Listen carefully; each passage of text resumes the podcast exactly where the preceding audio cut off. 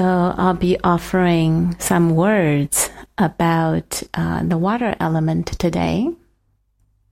And I don't know if this is the uh, Dharma Dharma talk, or maybe in my mind it feels more like a guided meditation, just with a lot more words. So uh, you can choose how you want to engage with this. Um, if you like to choose uh, to engage with this as a form of a meditative practice, you can also just receive words as if it's a guided meditation. Um, a lot of what I will be sharing are very experiential. And so that way, uh, maybe one image uh, or one uh, analogy I'll offer is um, for this short period, it's as if uh, I'm a tour guide will take you to explore underground cave systems. And from time to time, I'm going to pointing my flashlight and say, look here in the limestone, and look there, there water dripping on the wall. And, and you kind of just follow along. And some of this you may see, some of you may not. Um, all is fine, and we'll do the best we can, because words are only pointing at something. It may or may not necessarily con- connect. But uh, it's a dis- discovery. Maybe that's a, a way to uh, think of this.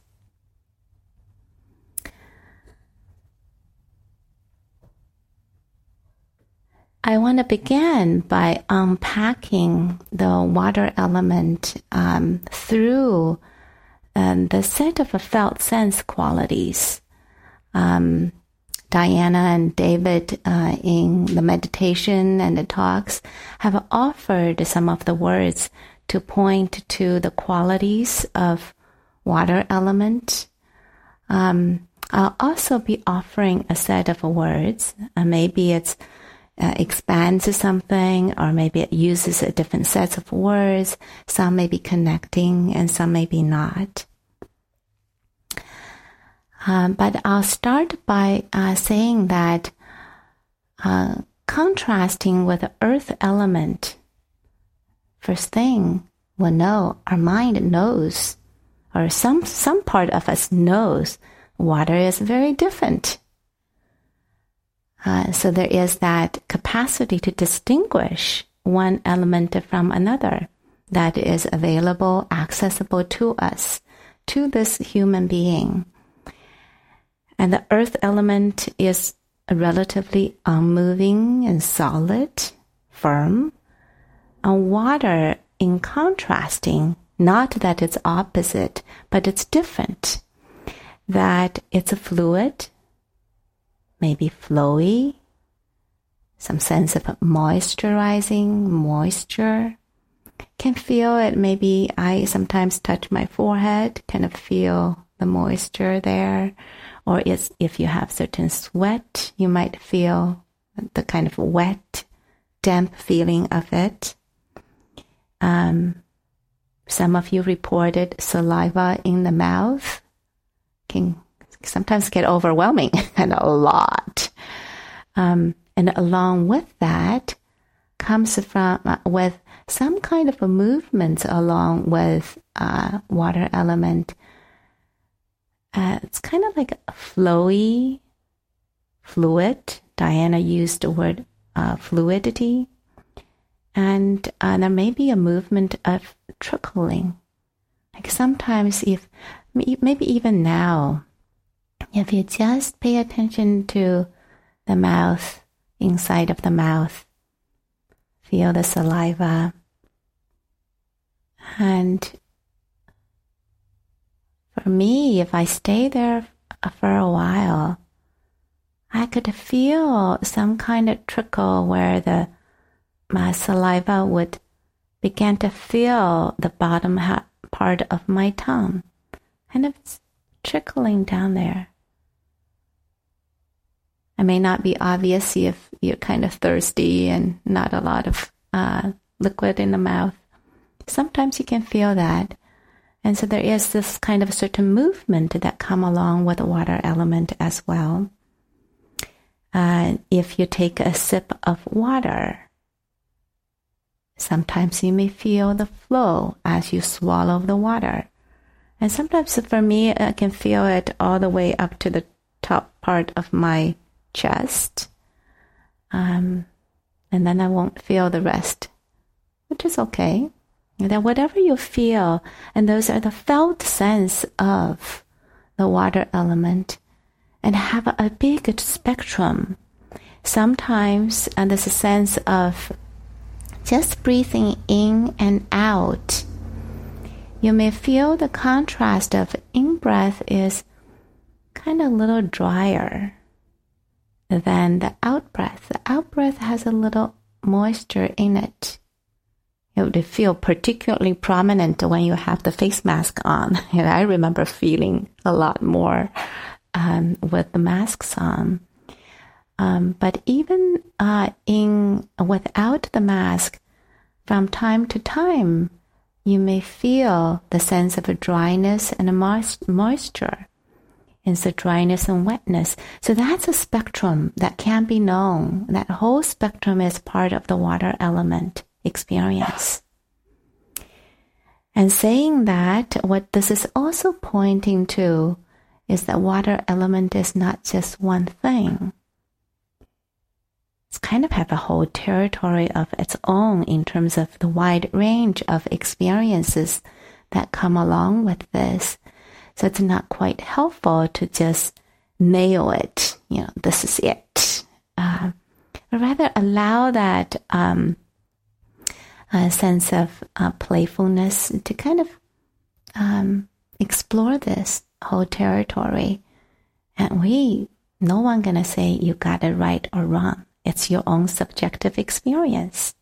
So whatever comes up for you is good enough.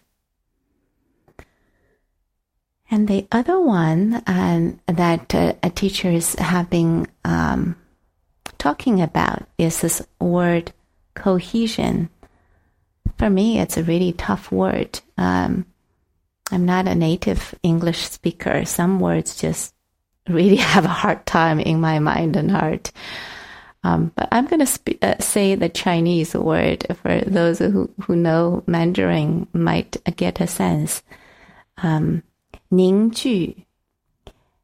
Uh, what it's pointing to is the quality of a water element that has the capacity to bring things together, bind together, or connect, collect. Um, you may... You may have noticed uh, the dewdrops on leaf. It's a tiny little water ball. They could kind of sit together on that leaf, just like that. And so that's kind of a cohesion holding it together. The very fact that each of us are able to sit in the posture we're sitting right now, the water element is bringing us together. Kind of a water bag sitting here. We have a sixty to seventy percent of our body is fluid. It kind of brings things together. Uh, maybe another thing that uh, highlights this um, quality of cohesion is uh, when we're Uh, making dough using flour. How do we do that? We put water in there. When the water is there, it brings the flour together. We knead. This motion of kneading is to allow the water to begin to permeate throughout the flour, and that brings the flour together. So now you've got a dough. And so in that way, that is also happening within our body. Kind of brings us together um, into the totality of our system here. And the other qualities that I want to uh, speak about are also qualities that we can know and feel directly at times. And maybe other times uh, can be um, known through reflection, through association, or kind of heartfelt connection with them. This one particular quality I'm naming is that water is life-giving, life-sustaining. In many different cultures, um, the rivers are considered to be mother. Mother Ganges, Mother Niles, China's um, Yellow River are considered to be the mothers of our lives. And a lot of uh, civilizations kind of a flow out of this river, rivers. And the um, babies are conceived, and once conceived in the womb, they sit in fluid.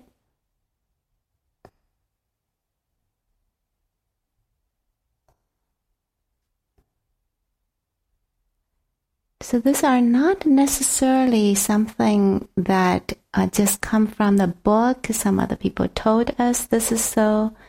This can also be felt in our direct experience when we really ca- come in contact with the water element. The sense of interconnected with what water element, the dependency, the intertwining of our life with the water element, and I would say with other elements as well.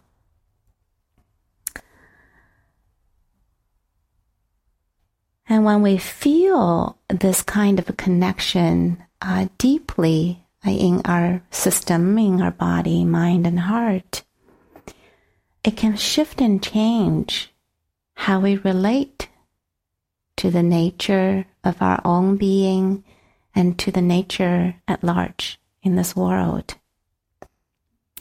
I want to share a story uh, that I recently heard a podcast um, that's speaking about uh, South Africa, um, the trackers who track safari um, to track wildlife or tracking in nature.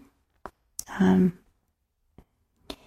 and these trackers have a, such attunement with the nature all around and within themselves. It's said that when they go out in the morning into uh, the forest, the, the wild, um, the river, you know, far in the, uh, in the wild, in safari, they would feel the water coursing in their own body.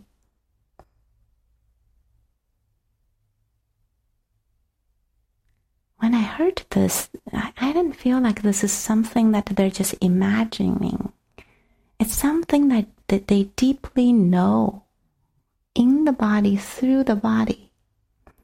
And it's said that when they're uh, coursing through, walking, tracking through the terrains of the wild, um, they would feel the mist changing along with the terrain through their own bodies. And so this kind of connection can be known directly in our experience, in our direct experience.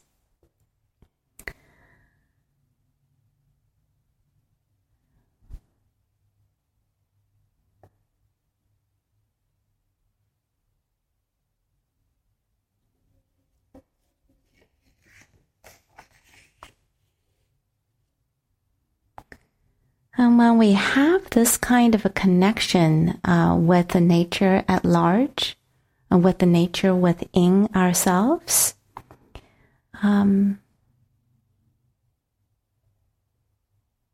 maybe something meaningful would bubble up.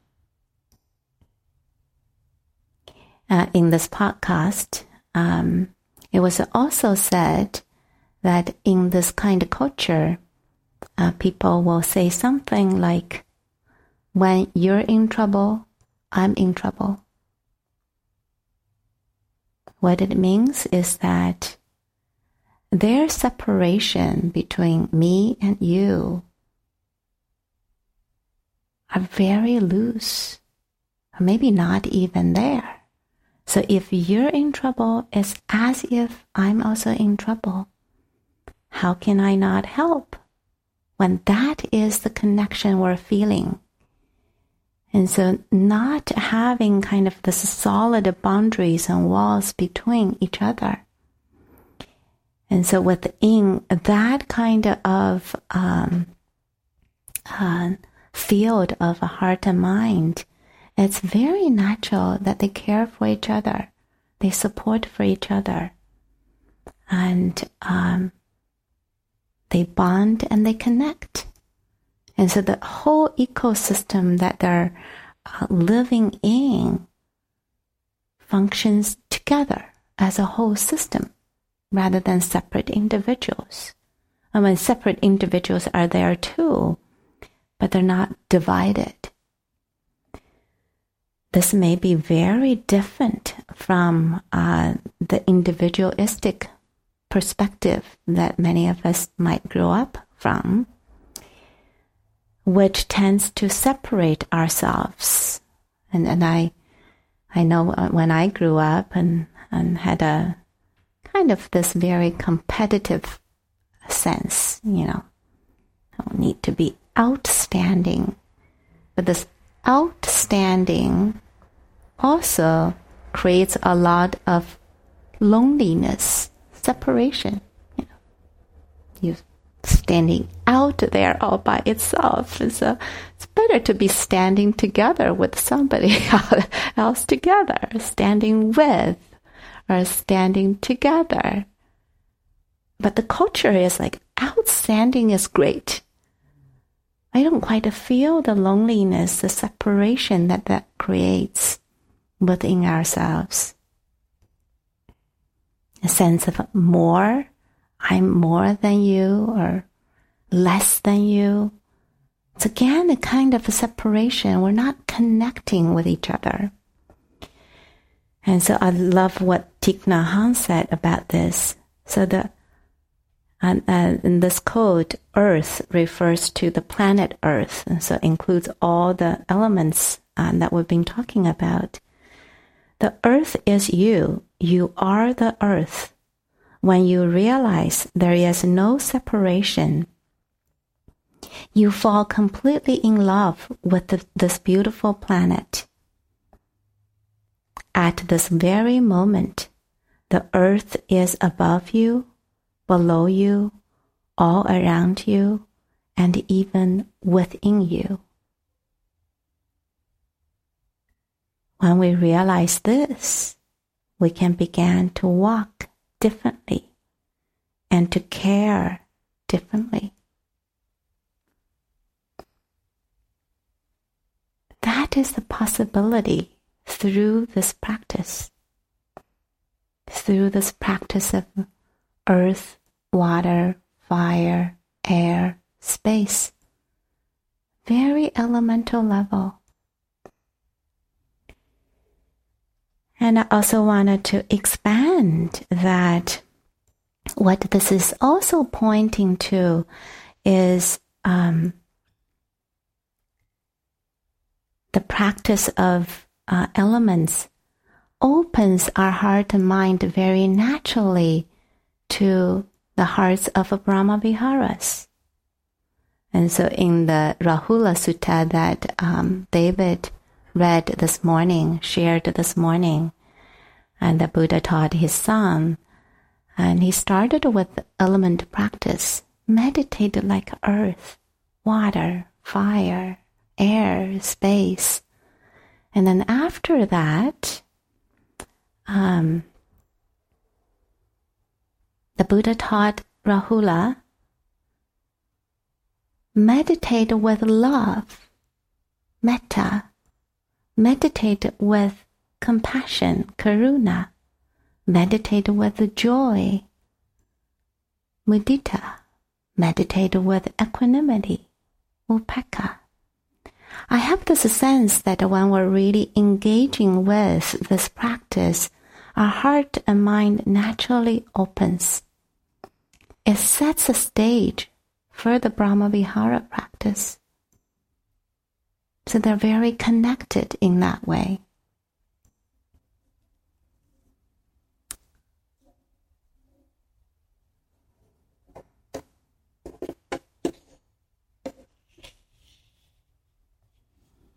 Maybe the last thing I wanted to point out is um, another um, quality of the water element that is quite potent is this sense of flowing and permeating. And I used the, the simple example of saliva, trickle, and maybe drinking a water, kind of to feel a sense of flowing. But the flowing also evokes a sense that water flows naturally.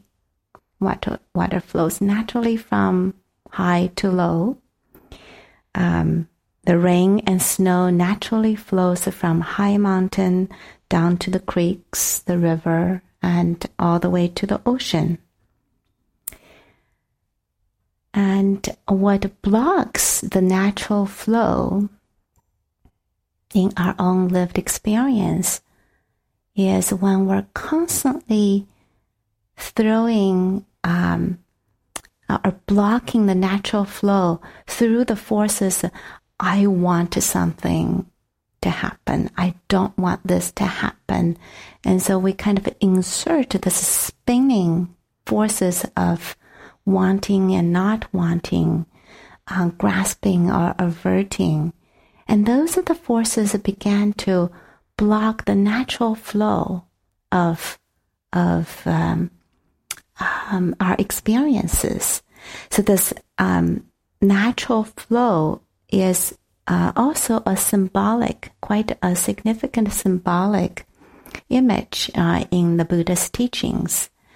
And the Buddha would teach that the Dhamma flows naturally towards liberation, towards the freedom. When the forces that blocks this flowing began to fade away, began to let go of the self-centered wanting and not wanting, grasping, tightening. And so this flow can begin to happen naturally.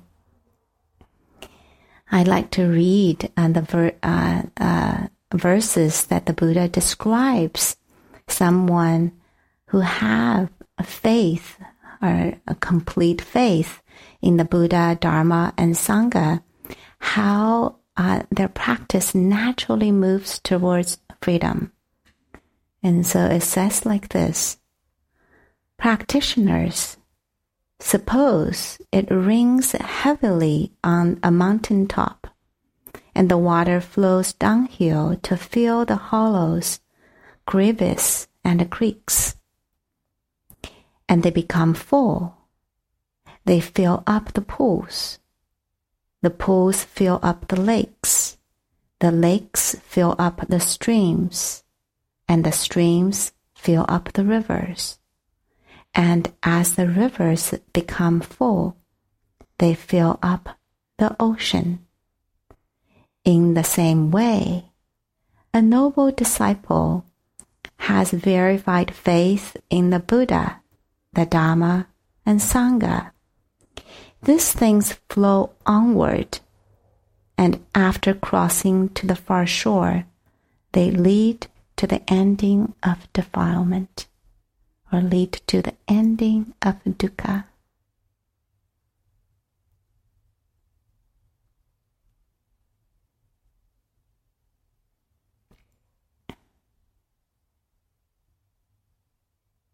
This is possible.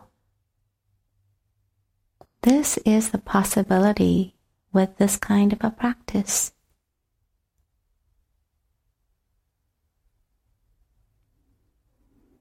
May this be the possibility for all beings. Let's sit for a moment.